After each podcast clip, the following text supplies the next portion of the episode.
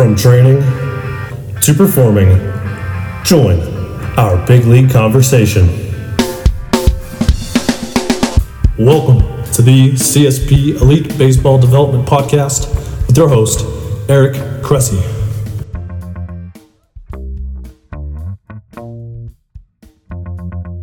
Welcome back to the CSP Elite Baseball Development Podcast. I'm your host, Eric Cressey, and this is episode 35. I'm excited for today not only because this is an old friend, but also because it's a guy who's at the front lines of the data revolution in baseball. He's responsible for taking the information from the front office and really making it usable for the players on the field. And I think all too often we hear about the collection of data, but really it's the dissemination of that information to the guys on the field that makes the biggest difference. So I think we're in for a real treat with this guest. This episode is brought to you by Athletic Greens. It's an all in one superfood supplement with 75 whole food sourced ingredients to support your body's nutritional needs across five critical areas energy, immunity, gut health, hormonal support, and healthy aging. I'm an avid user of Athletic Greens myself, in spite of the fact that I tend to be a supplement minimalist. To me, this is a product that is much more like whole food nutritional insurance as opposed to a true supplement. The ingredients have been carefully selected at the highest quality, most natural source. You get essential vitamins and minerals, digestive enzymes, prebiotics, probiotics, and that's the zero compromise approach from the company. It's plant based, sourced from whole foods at the highest qualities. You won't find harmful chemicals, artificial colors or flavors, preservatives, or added sugar. Um, really, it's perfect for folks who are gluten and dairy free, paleo, keto, vegan friendly. Um, great for people who are intermittent fasting, all that fun stuff. Um, personally, I love it for for obviously our athletes who don't get enough nutritional uh, benefits from fruits and vegetables because they don't eat enough. So it's a way to kind of plug in holes in diets. But also, I really like it for our college and professional athletes who may have complex travel schedules where quality food options aren't always at hand. Um, on a personal level, I'm a husband, father of three, and an entrepreneur. Um, we split our time between two states, and, and I'm also still an avid lifter.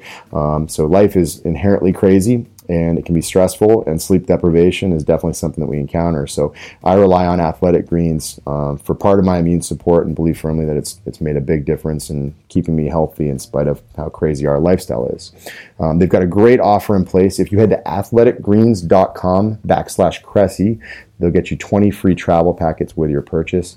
Again, that's athleticgreens.com backslash Cressey, C R E S S E Y, and you can claim your special offer. Today's guest was born and raised in New Hampshire, where he established himself as a nationwide standout, which led to a college baseball career at Stanford. As an outfielder at Stanford, he was a two time All American, set the school record for career runs scored, and established the College World Series record for career hits. At the completion of his Stanford degree in 2004, he was drafted by the Chicago Cubs and he went on to make his major league debut with them in 2007. He wound up playing eight seasons in Major League Baseball for the Cubs, Rays, A's, and Minnesota Twins. He also played for Team Israel in the 2017 World Baseball Classic. Upon his retirement, he was hired to serve as the Major League Player Information Coordinator for the Philadelphia Phillies. As a young kid, he was diagnosed with type 1 diabetes, and he's done some tremendous charitable work with raising funds and awareness for these populations. Prior to his retirement, he was also a CSP athlete at our Florida facility, and he's become a great family friend over the years. Please welcome to the show, Sam Fuld. Welcome to the show, Sam. Thanks. Thanks for having me, Eric. I am excited to have you because you are a, you're a, you're a CSP veteran. We are in the process of raising your jersey to the rafters um, as, a, as a storied alum of our, our programs, but you've moved on to, to even bigger and better things. So um, I think that's maybe a great place to start. So we, we obviously know you as a Major League Baseball player and you know, I know you as a, as a, as a dad and uh, a husband and all that fun stuff too, but let's start with your current role of player information coordinator with the Philadelphia Phillies. How did you wind up in that role and, and what does the job entail?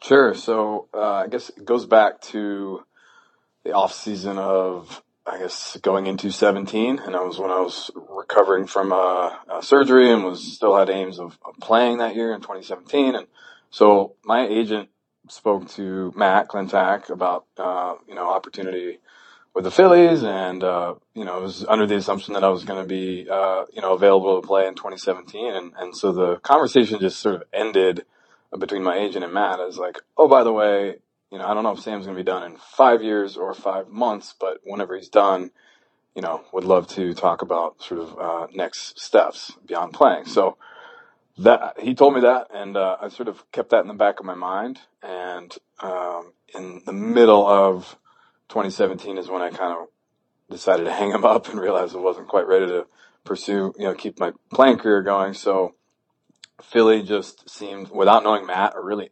anybody else in the organization, I just sort of uh, recognized a, a, really good organization and uh, you know did research on on the group and uh, from a geographic standpoint, just sort of made a lot of sense having family close by. and Having the 34 kids that we have, it's always nice to be uh, near family. So um, it it just it seemed like a good fit, and so just struck up a conversation with Matt and, and um, got to know uh, other other members of the organization. And, and by November, so just about two years ago, um, took the job.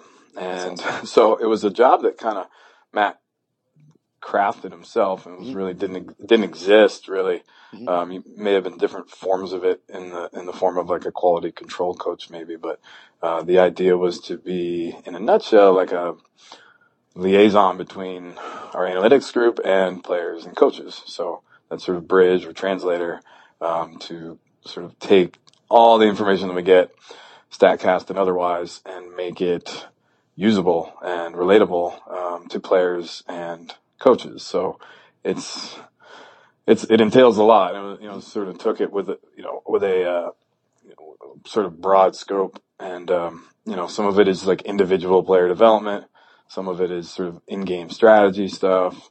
Um, and a lot of it is like sort of developing coaches. Like we've had some really good educated coaches, some sort of data savvy coaches, but, um, I, have really enjoyed that part of it too, just getting them, uh, as educated as possible.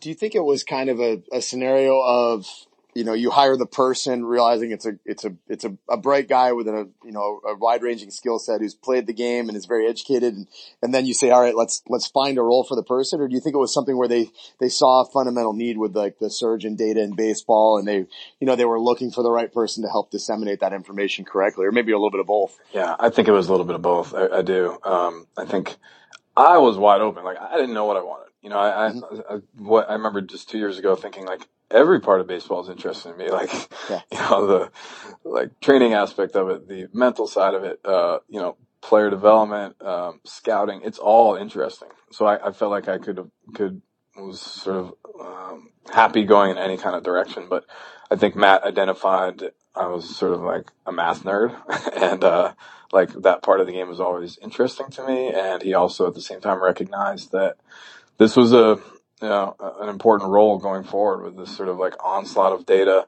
um, and with, without somebody there to help implement it in the right way, I think it's sort of like a, a useless um, part of the game. Absolutely. Did, were there growing pains? I mean, I, I know personally having like played around with TruMedia and even just, you know, you can go on Brooks Baseball or Baseball Savant. You can, you can really get lost in that stuff very, very quickly. Mm. Did you find yourself up at 3 a.m. staring at, at spreadsheets and stuff like everybody else has in that role?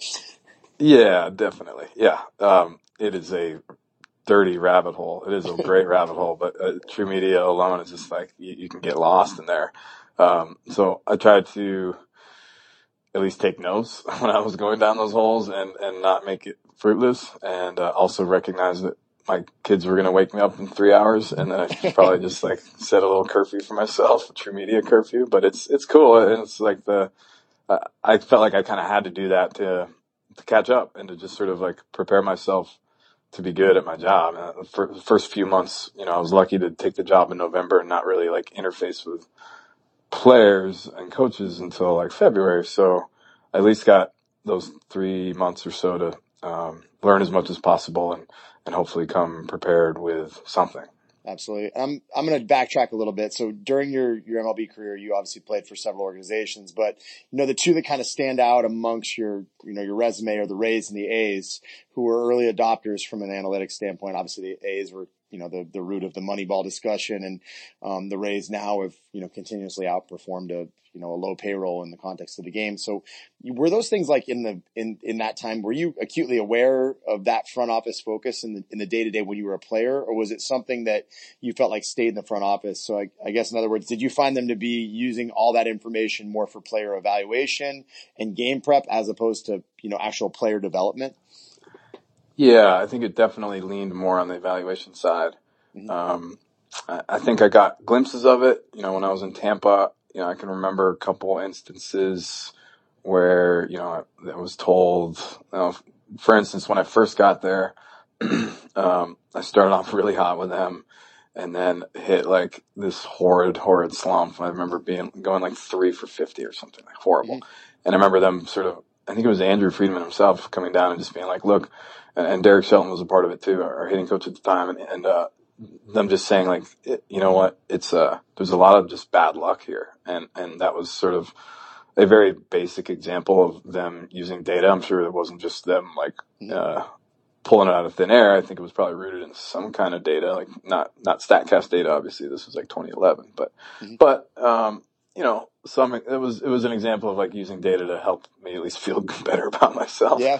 um, which is a big part of my job anyway, is like identifying, you know, either a true struggle or bad luck. And it, and that was an example of them just trying to identify some bad luck. So I think it existed to a degree, but, but it, by and large, it, it felt like, uh, player evaluation. Cause like the same guys were going from Tampa to Oakland. It was like, yeah.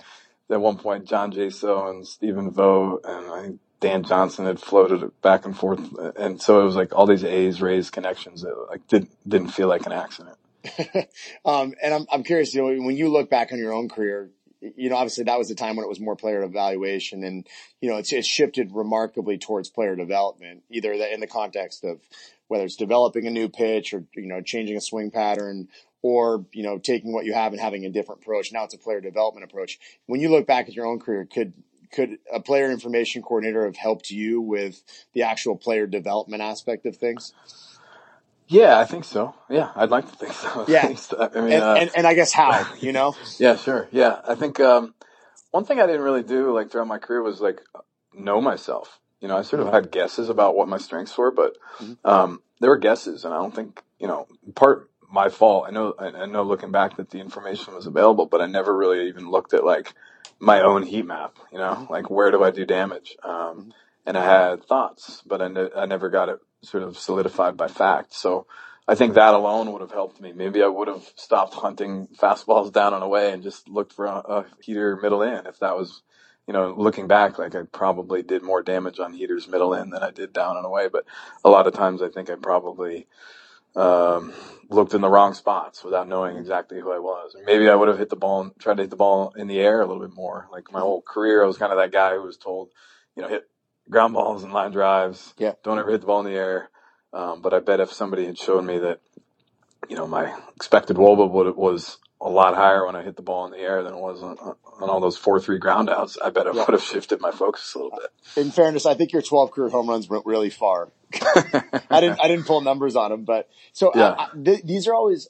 So I always joke. I, I had Lomo on here, and Will Middlebrooks is going to come on. We've talked to Joe Panik, and what's interesting is you interview a hitter. Uh, they always have to be kind of like tactful about their responses. Like you're not going to have a guy come up and be like, "Yeah, I you know, I can't hit heaters up or, you know, like if you throw me a right hand on righty change up, it's the worst day of my life. Like they're very secretive about that. And obviously I understand why, but in, in hindsight, as a retired athlete, where, where were your weak spots? Who absolutely owned you? And looking back, do you think that there are, are bits of information that could have helped you in those?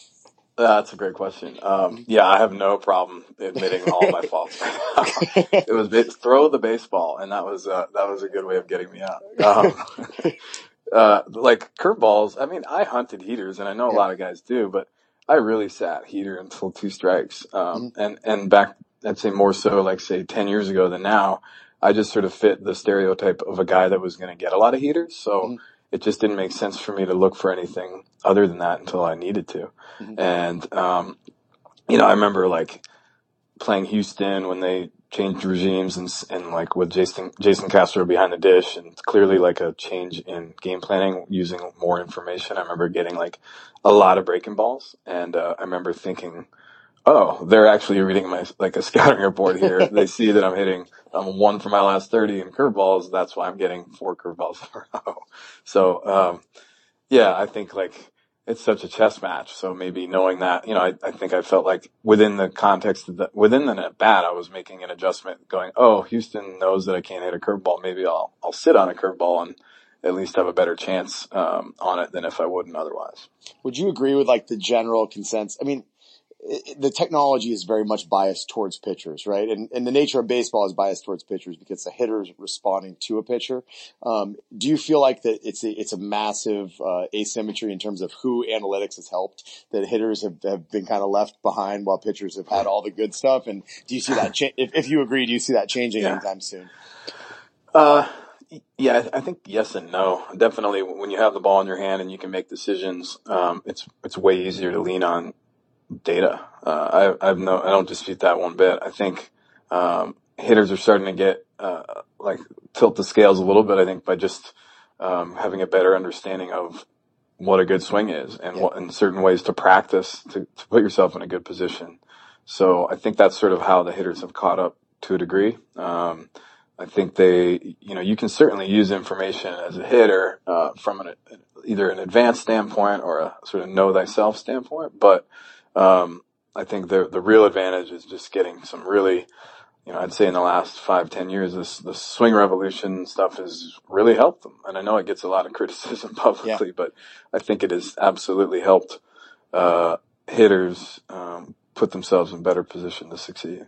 Um, I'm I'm curious. So obviously, I'm in the private sector, and you know, I, I, think we, we get a lot of guys that come to us. Maybe there's a, a, little bit of a velvet rope around the business. Like the only guys you see here are, you know, guys who really want there. They want to leverage every bit of expertise they can get. And, um, you know, so we, we very openly share data. Whatever we can get our hands on with our players, you know, if, we know that they're bought in and we do our best to disseminate that information correctly so they can use it. But I do know there's, there's some hesitation in certain organizations about sharing data with players. I've even heard stories about, you know, organizations where, where minor leaguers are fined if they ask for TrackMan data or, you know, try to access it on their own because they're so concerned about overwhelming players. Do you feel like that's, that's actually a legitimate concern or is that unfounded? Uh, I do. I mean, I think, uh, I think like everything, it has to be individualized. So I mm-hmm. think everybody, you know, certain players can handle certain amounts of information. I mean, you have to, you have to think. Like you can't not think. you know, you want to be as simple-minded as possible. Um, but if you are, let's say you're a 22 year old now who's been exposed to TrackMan data f- since they were 15 and they've been exposed to say heat maps and, you know, count by count tendencies and all this information they're just comfortable with um, then I think you can kind of go to the next level and start getting really detailed with them. But if you're somebody who's 35 and has been, you know, see ball, hit ball, mm-hmm. and, you know, I want to take a few flips before the game and I'm ready to go and I don't want to know anything else, uh, then you just can't, like, you can't overwhelm them with, with information and it's going to be kind of worthless. So you just have to, you know, I feel like my job half of half of my job is playing psychologist and trying to figure out how to what's going to be the best approach with with each guy. So some guys, uh, myself included, I feel like I probably overanalyzed uh, too much, and I think whatever information, whether it was um, external information, you know, like trying to trying to guess a, a pitch coming, or you know, internal thinking about my own swing, I think it probably got in the way uh, to a degree with myself do you think it's also like somewhat cultural? Like I've always heard stories about like, you know, you have players or support staff that just refer to like the nerds in the front office so that there's, there's always like a level of, uh, I, guess blocking of the information getting to the people who want. So if you get a veteran who's really, really down on the idea of looking to this stuff as a, as an asset, like does, obviously, does that make your job more challenging when you have those situations? Or do you feel like those people are, are phasing out of baseball on the whole?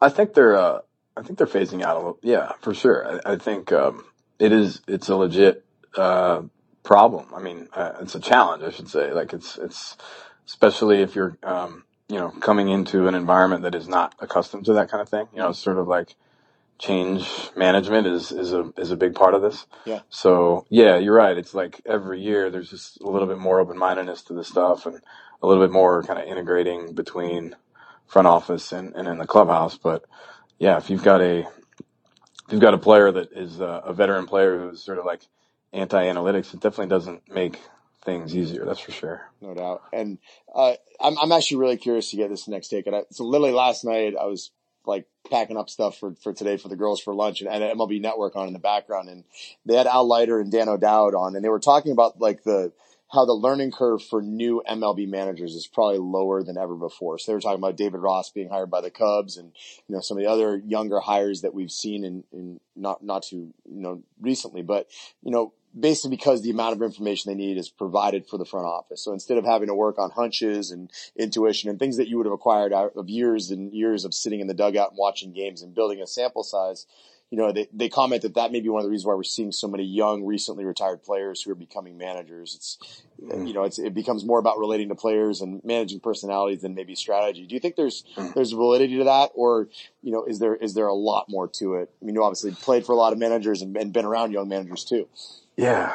Um, I think, no, I do think there's validity to that. Absolutely. Yeah. I think you can kind of like get further down the road, uh, with a few pieces of paper in front of you instead of leaning on 30 years of experience, yeah. um, to make those decisions. So I, I, I totally see that and, and, agree with it.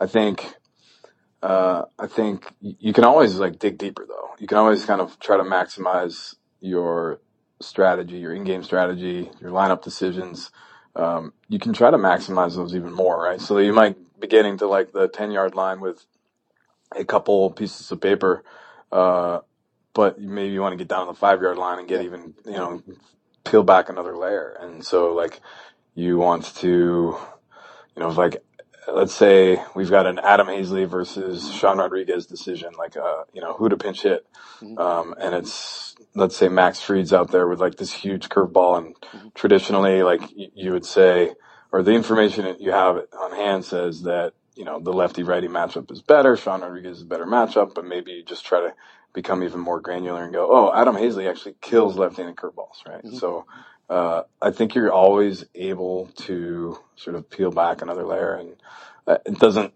Yeah, I think it's like it, it, you can get uh, you can get to a certain point right now quicker, but mm-hmm. you can always you're always going to try to get further. And so I think like it's a long way of saying it is easier, but it's still really hard because yeah. now the expectations are that you you know you kind of maximize even more your strategy. Maybe maybe like a, a career development question detour here. I know when we had Ryan Flaherty um, you know well, Mass, um, sorry, Maine and New Hampshire, and you guys both have trained alongside. When we had Ryan on, um, he talked about just how much he learned from just being in the dugout next to Buck, Buck Showalter all those years, um, you know, and trying to hang out by the managers. And, you know, obviously Ryan's a guy who I'm sure will be thrown into managerial discussions at some level when he decides to hang him up. And you're already a name that's been, you know, thrown into that discussion. You've obviously a guy who was ascended quickly into a front office slash coaching role. Do you think there's certain things that, that, you know, that people can do or players can do during their career that set them up for you know a, a better post baseball uh, career in front office mm-hmm. or managerial work. Like when you look back on what got you to be a, a Phillies front office member at a young age, what do you think mm-hmm. some of those those you know important competencies you picked up on were? Yeah, I think like you take advantage of the resources that you have around you. So like be being curious is just so crucial. You know, I, looking back on it, I you know I really valued all the time that I spent in Tampa and Oakland and, and Chicago and Minnesota and just getting to lean on all the, all the great resources that I had, like, you know, teammates, coaches, front office alike. So take advantage of that. You know, I think it's just, I think it's really cool. You bring up Flaherty hanging out with Buck, but I think like, yeah, I, I look back at, uh, I just thought about, you know, the couple days off that, that Harp had this year. He was sort of sitting by, you know, Cap and sitting by Rob Thompson, our bench coach, and just trying to soak in like the the decision making that goes on from a managerial perspective. I thought, man, that's like really cool. I'm pretty sure you don't want to manage when you're done playing. Yeah, you're gonna be, uh, you know, you're gonna be just you're gonna be stepping into the Hall of Fame and, and doing whatever you want. I doubt it's gonna be managing, but but I thought that was pretty cool. Like he's just curious, and and um, I think more players can do that uh, I think the, the better equipped they'll be, you know, whether it's being curious with your coaches or curious with front office. I feel like that's something I always noticed with you too. Like you under, you always wanted to ask the why of we, why we were doing things in the weight room. And, you know, that's even kind of been something that's carried over to how you view the analytics. I know you and, and Brian Kaplan talk a lot about just how the physical competencies relate to what you see on TrackMan data or anything like that. So, you know, that curiosity has to carry over across different disciplines. It's not just what's happening on a baseball field. Yeah, hundred percent. I, yeah, I tried to, you know, I sort of balanced when I, when training with you guys, like, asking too many questions and, and not getting like maximizing my workout. But I, I was uh, I was asking you questions about how to how to handle having 27 children. So you, you set me up for success. yeah, we helped each other. Yeah, uh, for sure. so so where do you where do you see like the this baseball information age going next? Like, what's the next frontier? Um, you know, and just as importantly, how do coaches make sure the information translate to actual player development? Yeah, uh, it's a good question. I, I think I think there's still a ton of room for growth uh, medically and and mentally. Those are kind of the two that pop into mind. Like I know um, people like yourself are doing a great job of like sort of really improving the industry from a medical standpoint, from a you know both a player health and a player performance mm-hmm. standpoint.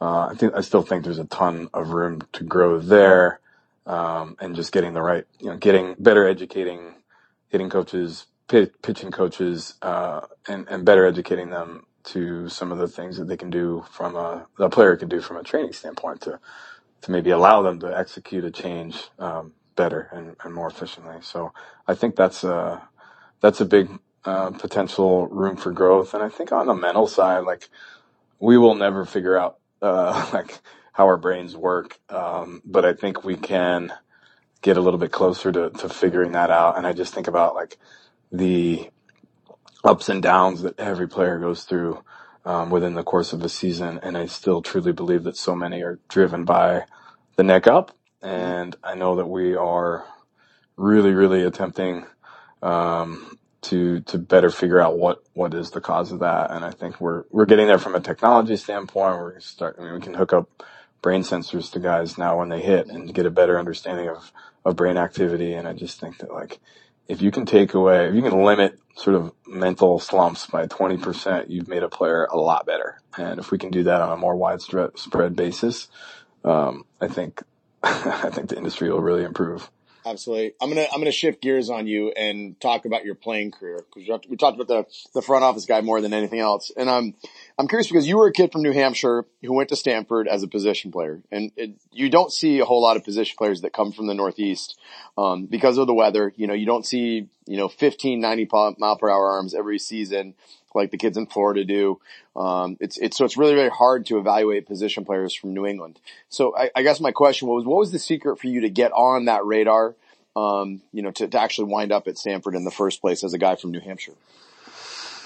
Yeah, I, you know what? I, I, was, I don't know if I had a secret to it. I, I just, I played, uh, I played American Legion baseball in the summer and I played, uh, in a Phillips Exeter where we played, you know, 15 or 16 games a year. And it was, you know, I think uh, I was lucky in that Stanford had, you know, they have to recruit nationally, and I think they probably had some connections to scouts like just across the country. Um, so, you know, I was, uh, you know, I, I, played in the area code games. Yep. I was actually really lucky. I was, you know, my best friend growing up uh, was Chris Gale, who now works for the Indians, and his mm-hmm. dad was Rich Gale, you know, who was a Major League Baseball pitcher and a, and a pitching coach in the big leagues of the Red Sox, and he pulled a couple strings to allow this area code game tryout to happen. Yeah. Um, and that's like I otherwise I was not going to this area code game. Yeah.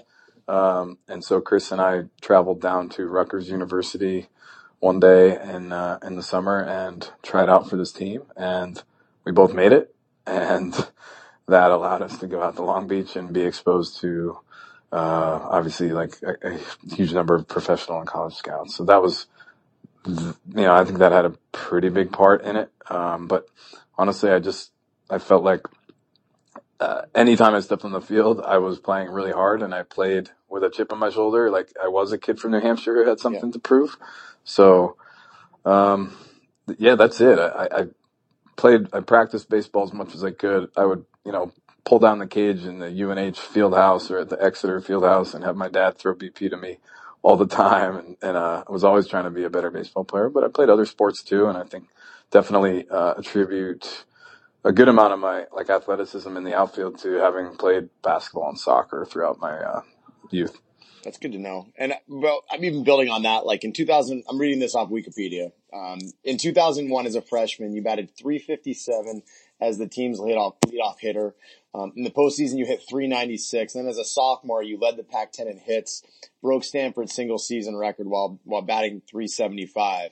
You led the conference in total bases. Like we could go on and on. I'm I'm curious. So you didn't just make it to Stanford. Like you you raked as a freshman, right? So what what allows you to hit the ground running, going to a larger environment like that? Because it just the, let's be honest, the at bats weren't there. And then even on top of that, like that was in an era where you would just like go into the field house, set the pitching machine on 95 and take like, take, take balls at, at 45 yeah. feet lined at you. So what was the secret yeah. Yeah, my dad, I'd like to think my dad's a pretty good uh, BP thrower, but he was, yeah, looking back through like 38 mile an hour cutters, probably. but, uh, sounds yeah, like my no, kind of guy. right. Sounds familiar. Um, yeah. So, uh, you know, some of it was just kind of like ignorance. Um, I just felt like I've got nothing to lose here. Uh, I wasn't intimidated. I think there were a couple of experiences looking back that probably gave me some some confidence, like whether it was conscious or not. Just playing in the area code games and like having success there, and facing Mike Davern, who threw 94 miles an hour then as a 17 year old, like, and having some success. I think like at least I wasn't showing up to Stanford totally intimidated. Yeah. I played AAU baseball like when I was 14 and 15 and I played in these national tournaments and at least got some idea of how I stacked up um, on a national basis. So um, I would definitely recommend like kind of at least putting yourself in a position where you get some sort of context. And, mm-hmm. um, so you, if you do make a move like going from New Hampshire to a Pac-10 school at the time, uh, I think that that probably gave me more confidence than I than I knew at the time. But yeah, I just didn't have any fear and, and felt like I was one of the one of the guys even though I had maybe a tenth of the reps that my buddy Carlos Quentin had growing up in San Diego, you know? Absolutely. Now, if you, excuse me, if, in spite of the fact that you were, you obviously put up really good numbers for three years at Stanford, your junior year rolls around and you were taken in the 24th round by the Cubs. Um, and a lot of people at the time, you know, attributed that to like a, a, bias against shorter players. And obviously you, you were drafted by the Cubs the next year after, you know, kind of a shoulder injury, which derailed the draft stock a little bit. But when I look at that junior, year, I'm like, your numbers do not align with someone who's a 24th rounder. Um, do you think that, and I know there's always the question of like Stanford guys, do they want to play baseball? Do they want to go work for hedge funds, whatever it may be? Do you think that baseball's past that, that bias against height, height, you know, guys who aren't tall now that Altuve and Pedroia have gone out and done their things? I think so. Yeah, I really do. I mean, does it still exist? Like maybe to a degree, especially um, in pitchers. Yeah, yeah, yeah. I think definitely on the there's so many position player, undersized position players that are just some of the best in the game. Like you know, it's Bregman and it's Jose Ramirez and you know Mookie Betts. Like none of these guys are, are big physical guys, and uh, so I think. And then you see you've seen it in the draft recently, like uh, Madrigal. You know, mm-hmm. Nick Madrigal getting taken second over. I think no, whatever it was, top five overall, and, and yeah. uh, uh, you know, he's tiny and I think that's really cool. So yeah, it probably existed more 16 years ago than it did, than it does now. Mm-hmm. Um, but yeah, I think that, that was, uh, it fueled me. I knew it. Like, I, you know, I had obstacles growing up in New Hampshire and being type 1 diabetic and being short. Like, those were all these things that gave me like a little bit added motivation all the time. So I just kind of used it to fuel me.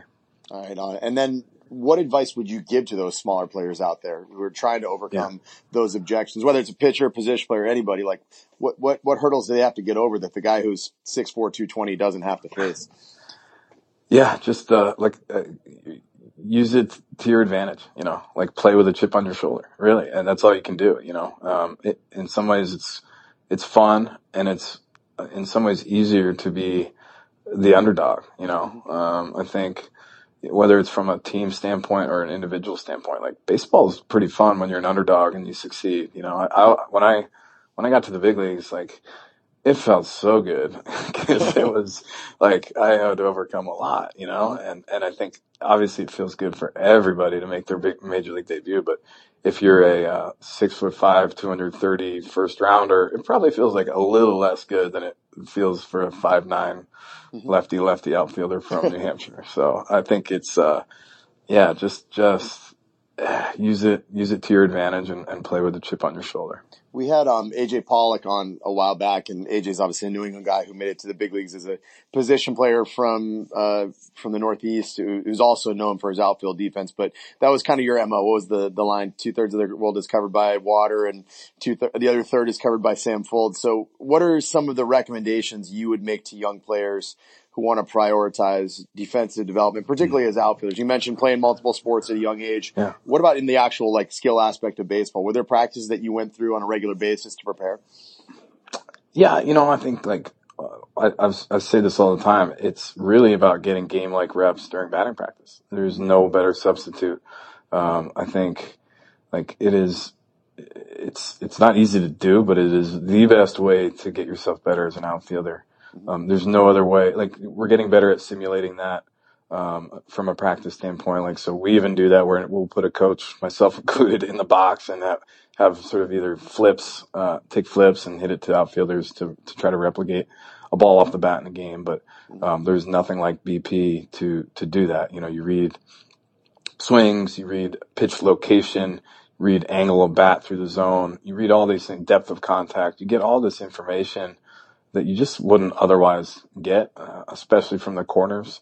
And if you take that seriously and you just, and we're talking about like 15 minutes of focus, you do that, um, and play and sort of play these things out. So even if you ball gets by you and it's, um, you know, five feet to your left, like play, play it out and learn how to play the ball off the fence and learn all these little things that like you just, you wouldn't otherwise do in a, in a sort of drill setting.